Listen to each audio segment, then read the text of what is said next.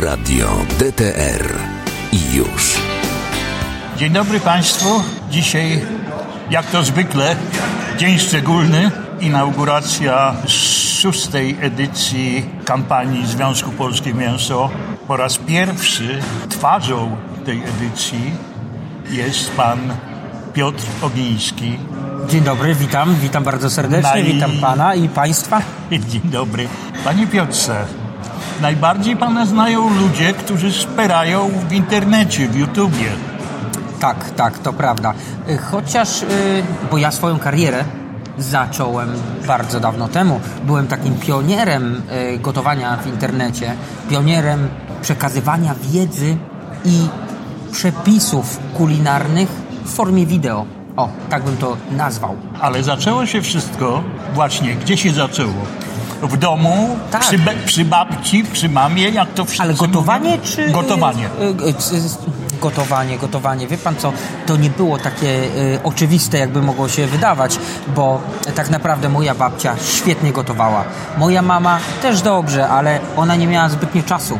Moja babcia nie mieszkała ze mną, bo mie mieszkała 100 kilometrów ode mnie i tak naprawdę ona uczyła mnie tych wszystkich przepisów, ona uczyła mnie zaglądać do książek kucharskich, to ona y, pokazała mi, jak to gotowanie wygląda, a y, największą inspiracją do wejścia do kuchni, do rozpoczęcia tego całego procesu był głód. Bo jak ja byłem bardzo żywym, ruchliwym dzieckiem, które y, miało zwiększoną, y, y, zwiększone zapotrzebowanie energetyczne, prawda? I ja mimo tego, że jadłem obiady w szkole, gdzie kucharki fantastycznie gotowały, bo gotowały świeże jedzenie. To były czasy, kiedy kuchnie mm, prawda, w szkole żyły pełną parą i naprawdę jedzenie było codziennie świeżutkie, gotowane na miejscu, podawane i wydawane. I mimo tego, że ja jadłem taki obiad y, składający się z zupy, z drugiego dania oraz deseru, to przychodziłem do domu i byłem głodny. W tym momencie musiałem sobie radzić sam. Moi rodzice ciężko pracowali po ileś tam godzin, przychodzili dość późno, więc ja postanowiłem, że wezmę sprawę w swoje ręce i zacznę eksperymentować, gotować, powtarzać te rzeczy, które mi najbardziej smakowały. A pamięta pan swoją pierwszą popra- potrawę, którą pan ugotował Tak. dla innych, nie Tak. dla siebie? Dla, dla innych oczywiście. Muszę panu powiedzieć, to było jeszcze przed tym, jak e, ja jeszcze nie potrafiłem czytać. I ja wziąłem moją siostrę i to było dla mamy. Oczywiście moja mama przyszła z pracy, bardzo była zmęczona, położyła się spać, bo była całą noc w pracy. Ja e, mówię do siostry, ona była dwa lata starsza ode mnie. E, przyniosłem jej e, książkę kucharską i mówię do niej, słuchaj, Joanno, ty tutaj będziesz czytać, a ja będę wykonywać te wszystkie czynności, tak jak ty mi tutaj mówisz. I przygotowałem y, babkę, to chyba był albo murzynek, albo babka piaskowa, chyba raczej babka piaskowa. Nie wiem, ile mogłem mieć wtedy lat. Cztery, pięć i naprawdę wojowałem w tej kuchni. Na szczęście mama nigdy nie miała nic przeciwko. y, Ja mogłem sobie robić co chcę, byłem wolnym dzieckiem. Upiekłem tą babkę i przyniosłem do mojej mamy i mówię: Mamo, zobacz, jaką ci babkę upiekłem. A moja mama przekroiła. y, Oczywiście była w łóżku, wiesz, y, do łóżka to przyniosłem, to, tą całą babkę przekroiła i patrzy na mnie i mówi: Okropna, zakalec. I no niestety, początki były ciężkie. Mama nie zjadła, mama kazała tą babkę wyrzucić. Wyrzuciła ją przy mnie do pieca, spaliła. Mi naprawdę było bardzo przykro. No ale, ale... Takie prawdziwe gotowanie to pan zaczął w Anglii chyba, tak? Czy w Polsce W jeszcze? Polsce ja jeszcze, ja już wcześniej pracowałem jako, y, pracowałem w gastronomii, y, chodziłem do szkoły gastronomicznej, więc y, to gotowanie zawsze już było gdzieś tam ze mną, jak już chodziłem do szkoły gastronomicznej, to już byłem naprawdę na wysokim poziomie, jeżeli chodzi o mm, rówieśników, którzy poszli, bo nie wiedzieli. Ja od zawsze wiedziałem, że chcę być kucharzem. No może nie od zawsze, ale, ale na pewno już od początku gimnazjum wiedziałem, że kucharzem zostanę. To, to zapytam teraz, gdzie pan się więcej nauczył? Czy Mm. w Anglii, czy w polskiej szkole gastronomicznej? Proszę pana, ja, ja w szkole gastronomicznej nie mogę powiedzieć, że się tam nic nie nauczyłem, albo niektórzy mówią, o, bo to, e, no były takie czasy, jakie były. W, tym, e, w tych czasach, kiedy ja kończyłem szkołę zawodową jako kucharz małej gastronomii, my faktycznie lepiliśmy pierogi, robiliśmy krokiety, tukliśmy kotlety i robiliśmy garmażerkę. Przez dwa lata, dwa dni w tygodniu mieliśmy jakieś limity, które musieliśmy wyrobić i ponadto jeszcze mieliśmy mm, teoretyczne, teoretyczną wiedzę. Ale to wszystko było wspaniałym fundamentem, korzeniem, na którym można było zbudować coś fantastycznego, bo wiedziałem już dokładnie, jak się zachować w kuchni, jak ta praca wygląda, na co zwracać uwagę. Y, miałem już wyszkolone prace z ciastem i z mięsem, innymi rzeczami ale jak przyjechałem do Anglii, wszedłem do restauracji, w której pierwszy y, raz y, miałem pracować, no oczywiście nie dostałem pracy jako kucharz, tylko y, poszedłem na najniższy szczebel na zmywak. I jak ja wszedłem na tą małą, ciasną kuchnię, zobaczyłem tam dziesięciu kucharzy, którzy biegają w lewo i w prawo, rzucają patelniami, słowo daję, do zlewozmywaka, takimi ciężkimi metalowymi. Te patelnie leciały do, do takiego zlewu, ogromnego zlewu z wodą i jak, ja nie wiedziałem, co tam się dzieje. Tam wyglądało jak na wojnie. I pomyślałem sobie, kurde, jak ja już będę tak gotować jak oni, to mi więcej nic nie potrzeba. I cały czas słyszę, że tu krewetki, tu leci, to tamto, tamto, tamto. U nas w Polsce, proszę pana, w tamtych czasach takich rzeczy nie było. Nie było awokado. Może w Warszawie, w jakimś yy, fantastycznym markecie, tak, ale w mniejszych miejscowościach. Ja pochodzę ze Śląska, w Katowicach jeszcze takich rzeczy nie było. Dopiero co się, się zaczęło pojawiać, to był, nie wiem, ananas, kokos, tego typu rzeczy. A o awokado nigdy nie słyszałem nawet. Jako, Więc... jako wielu innych owocach i warzywach. Proszę pana, to się zmieniło przez ostatnie 15 lat. Yy, te warzywa, owoce, dostępność produktów yy, jest niesamowita. Ja też jak jechałem do Anglii, nie leciałem samolotem, bo wtedy taki lot samolotem był bardzo kosztowny. Jechałem autokarem, ale już wróciłem samolotem, bo przez te kilka lat, y, przez to zapotrzebowanie, y, ceny biletów były tak tanie, że nawet nikt nie pomyślał, żeby wsiadać z powrotem i wchodzić y, do autobusu. No dobrze, to proszę powiedzieć, co pana skłoniło do tego, żeby uciec z kuchni restauracyjnej do kuchni no, e, domowej i do internetu. Do internetu. Hm. Proszę pana, to był długi proces. Naprawdę to się nie odbyło w ciągu jednego dnia, tygodnia, a nawet roku. E, ja ja e, zacząłem publikować moje filmy. Głównie dla moich znajomych. To było ja, głównie z lenistwa. O, może w ten sposób. Wie pan dlaczego z lenistwa? Bo zawsze jak przyjeżdżałem do Polski, kucharz, szef kuchni jest zajętym człowiekiem. Nie ma zbyt dużo czasu dla siebie, dla innych. Przyjeżdżałem do Polski z Anglii, no wiadomo, pieniądze były, bo to młody Polaczek na kotletach, który przywiózł funty do Polski, no to było fantastycznie. Zawsze próbowałem coś moim znajomym, bliskim przygotować i zawsze robiłem jakieś fajne potrawy, z którymi się dzieliłem z moimi znajomymi.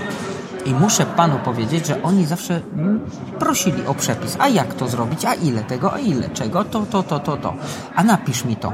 No to ja nie miałem zbytnio czasu, bo jak wróciłem do, do Anglii, to musiałem pracować, a nie pisać przepisy. I sekretarza też pan nie miał? Nie miałem nikogo, więc pomyślałem, najlepiej będzie, najłatwiej, jak nagram taki filmik, pokażę im, jak to jest zrobione i wrzucę to do internetu. A wtedy YouTube, była taka możliwość wrzucenia tego na YouTube, więc wrzuciłem.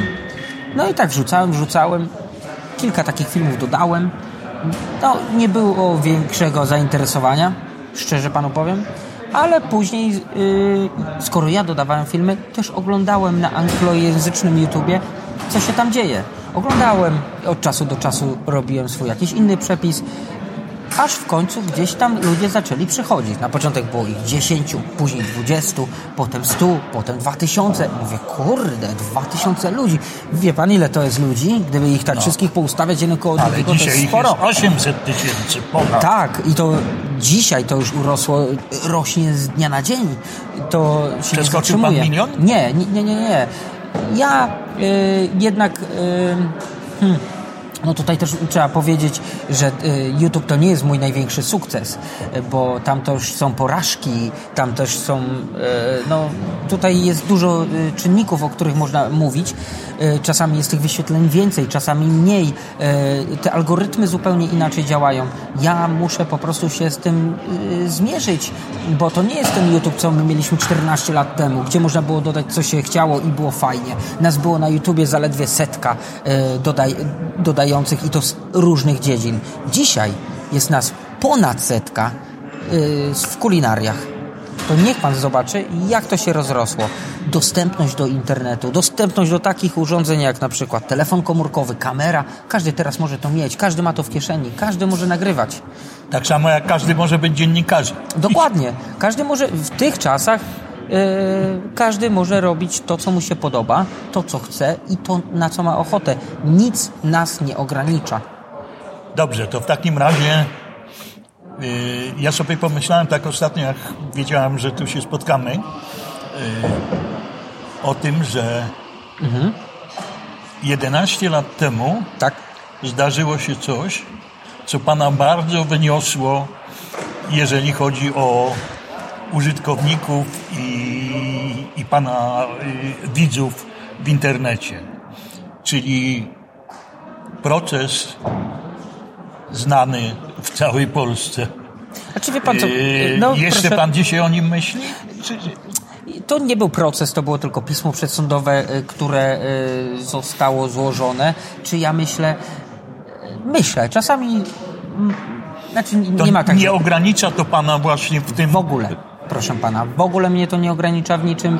Nie jestem. E, e, ja czuję wolność w internecie, dlatego tutaj jestem, bo nie mam nad sobą nikogo, kto mi mówi, co mam robić.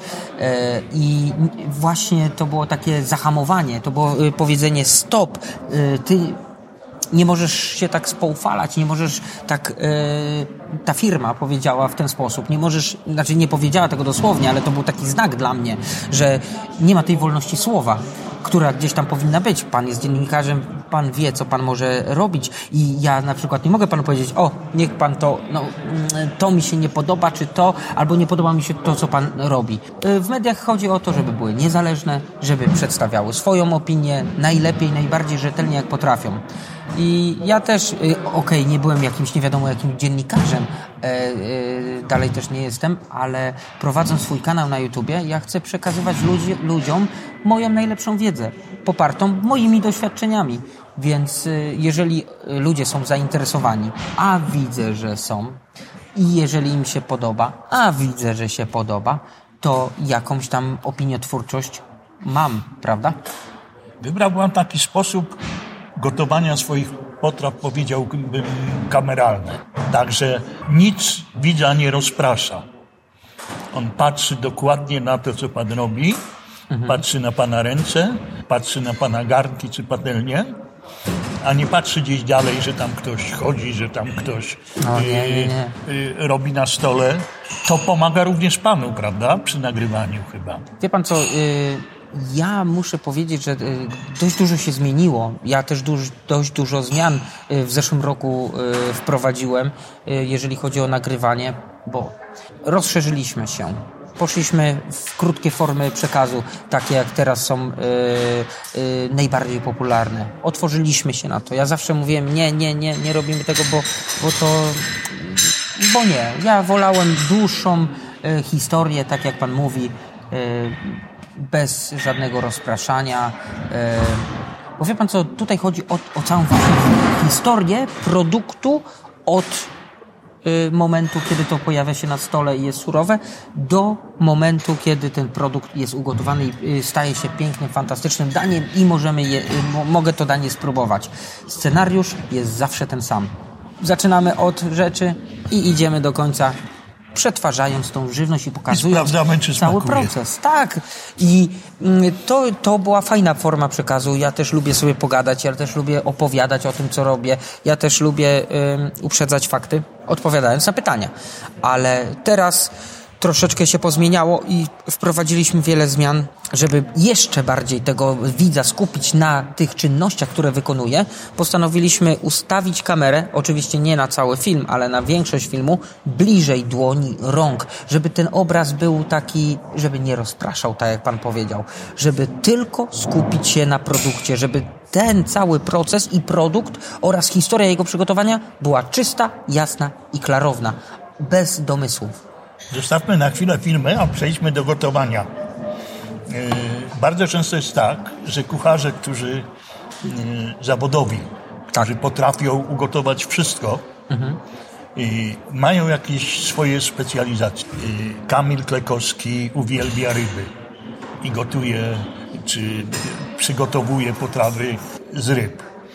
Ktoś inny tam uwielbia Francję i się specjalizuje w, we francuskich potrawach. Ma pan takie swoje specjalizacje? Wie pan co? Ja, Śląskie? ja jestem ze Śląska, oczywiście, tak, kocham Ja też. kuchnię. Tak? Skąd? Miałem 20 lat w Katowicach. A, w Katowicach. Ja z Tarnowskich Gór teraz jestem. Wychowałem się w Radzionkowie i muszę panu powiedzieć tak, y, W że... sercu Śląska. Tak, dokładnie w samym sercu Górnego Śląska. Muszę panu powiedzieć jedną rzecz, że mm, fajnie jest e, mieć jakąś specjalizację, specjalizować się albo w stekach, burgerach, mięsie czy innych rzeczach. Też uważam, że co jest uniwersalne, to jest do niczego, co jest do wszystkiego, co to jest do niczego, ale ja może jeszcze swojej specjalizacji nie odnalazłem, też trochę skaczę, robię dużo rzeczy.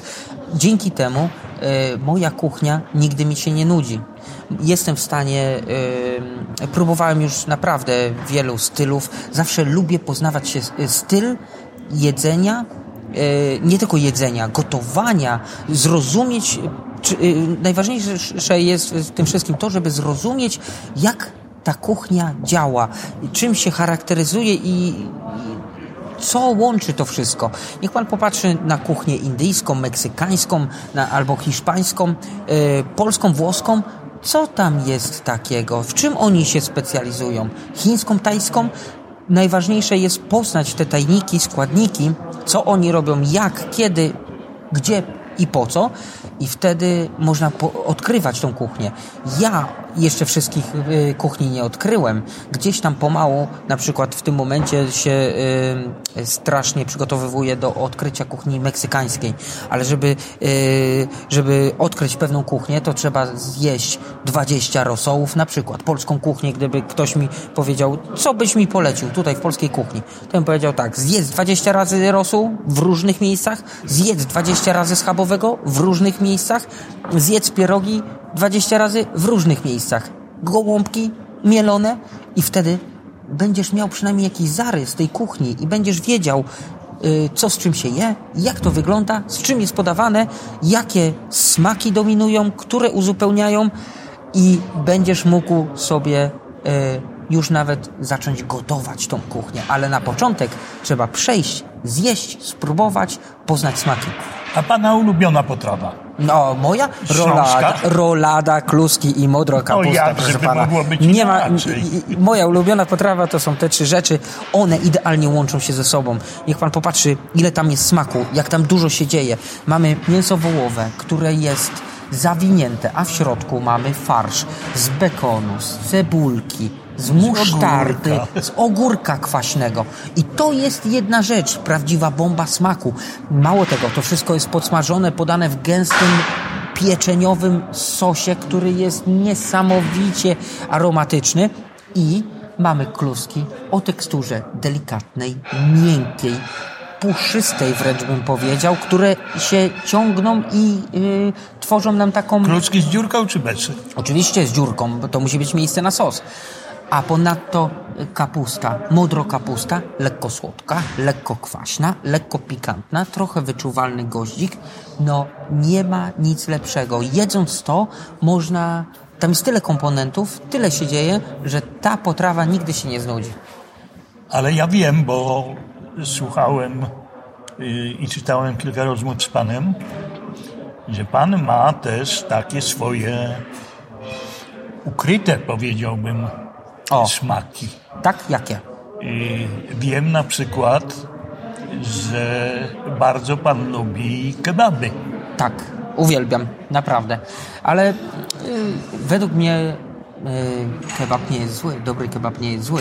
Ja tutaj nie mówię o Ale najlepszym... musi być dobry, właśnie. Proszę pana, tutaj chodzi o, o mięso, o jakość mięsa, o to, jak to jest przygotowane. Przecież kuchnia turecka jest niesamowita, rewelacyjna. Grillowane mięsa, grillowane, y, grillowane mięso to jest coś, co jest pożądane. Y, ja nie jem takich kebabów z dworca. Ja nie jem takich kebabów z osiedlowej budki. Nie chodzę, nie próbuję. W ogóle mnie to nie interesuje. Dlaczego? Bo y, ja tylko uwielbiam prawdziwe, kraftowe jedzenie. Jeżeli gdziekolwiek jest taki kebab, ja, ja, ja mam kilka takich miejsc na Śląsku. Nie, nie ma ich dużo. Raptem może trzy, gdzie mogę z czystym sumieniem zjeść sobie takiego kebaba. I wtedy, kiedy ja jestem zadowolony, jestem w stanie wydać 10 razy więcej na tego kebaba, niż on kosztuje w budce za 15 zł, prawda? Więc ja wolę wydać 50 zł za kebaba, zjeść dobre mięso, dostać go mało, ale poczuć ten smak. Ja panu powiem, ja mieszkałem w Anglii. O tym No pan tam do, są dobrze wszystkie wie. kuchnie świata. Tam są wszystkie kuchnie świata. Tam multikulturowość, która, y, która przywiozła właśnie y, te wszystkie nie tylko produkty, ale techniki. Ci ludzie mieszkają w małych społecznościach, oni tworzą swoje rzeczy, oni odtwarzają swoje kuchnie, oni odtwarzają swoje smaki i przekazują to dziedzictwo dalej.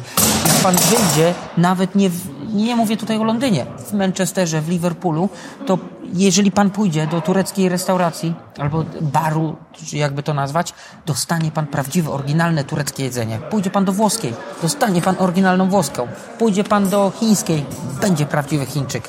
Więc to jest y, coś, czego nam tutaj trochę brak, ale Warszawa, Kraków, Wrocław nadrabiają. Ale to się powoli zmienia, bardzo powoli, ale się zmienia u nas. Tak. A zapytam y, pana jeszcze o jedną rzecz. Y, za tydzień Tak. jest Międzynarodowy Dzień Pizzy. 17. Tak. W Polsce pizza już zaczyna przypominać tą włoską. A ja... No, Ale, ro, ale rozmawiam z włoskimi kucharzami, Mhm. którzy tu siedzą u nas po 20 lat. tak.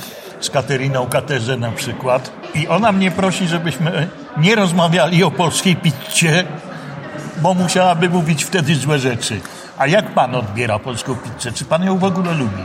Proszę pana, polska pizza szybko ewoluuje, bardzo szybko. Ja tutaj nie mówię o polskiej pizzy takiej y, na y, grubym spodzie.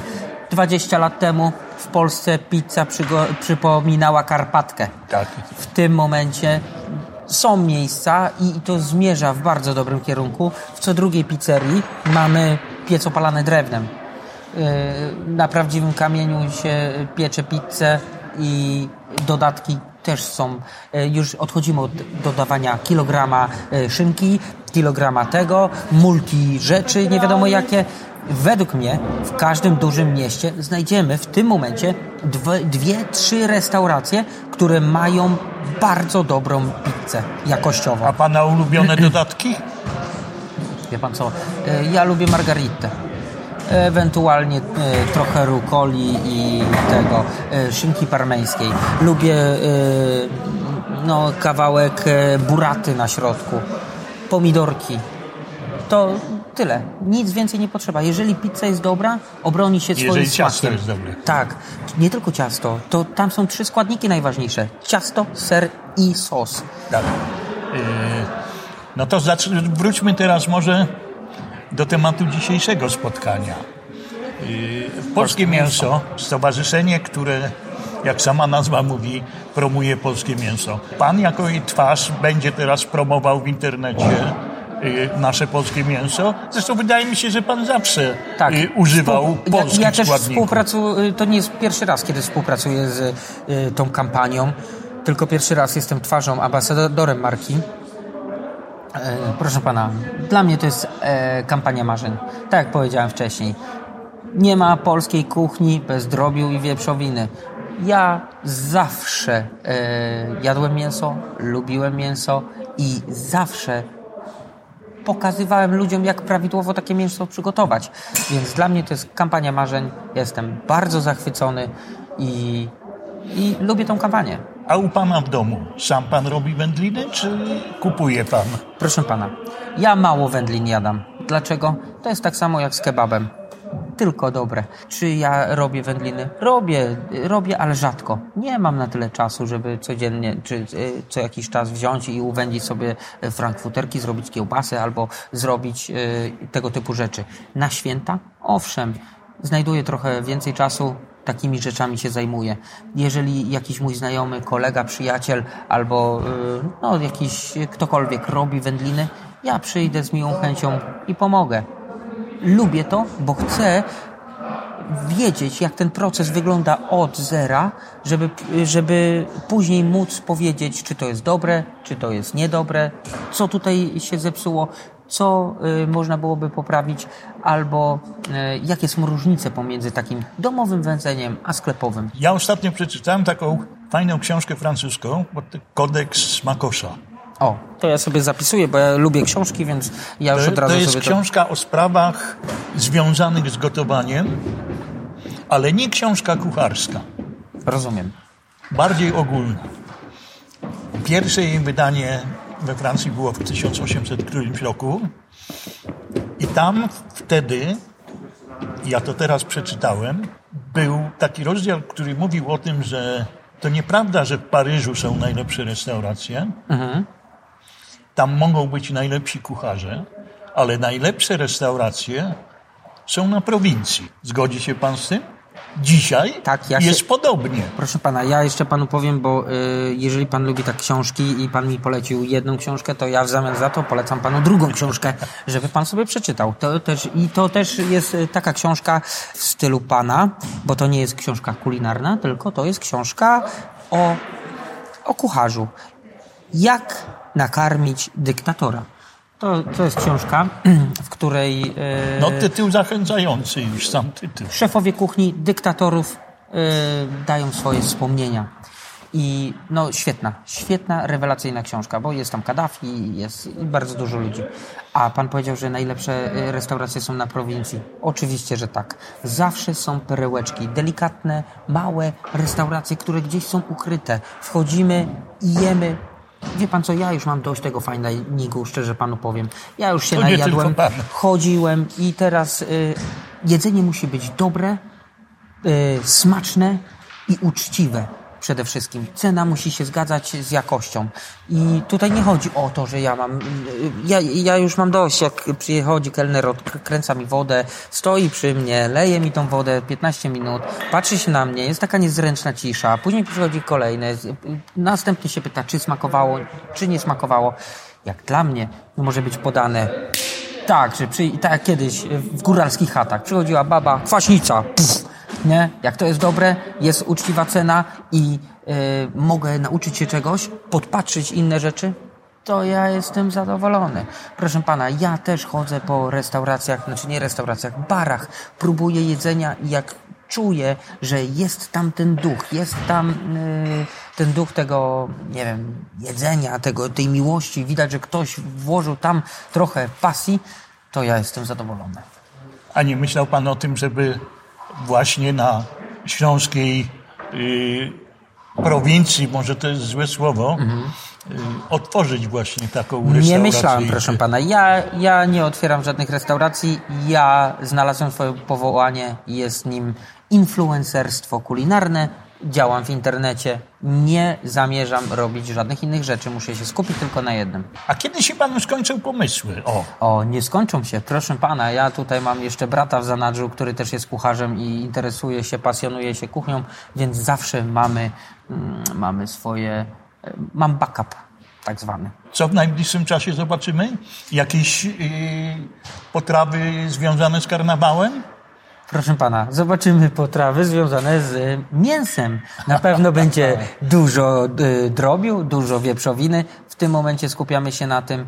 No i oczywiście idą święta, więc ja może tutaj nie będę zdradzał zbyt dużo, ale tyle panu wystarczy.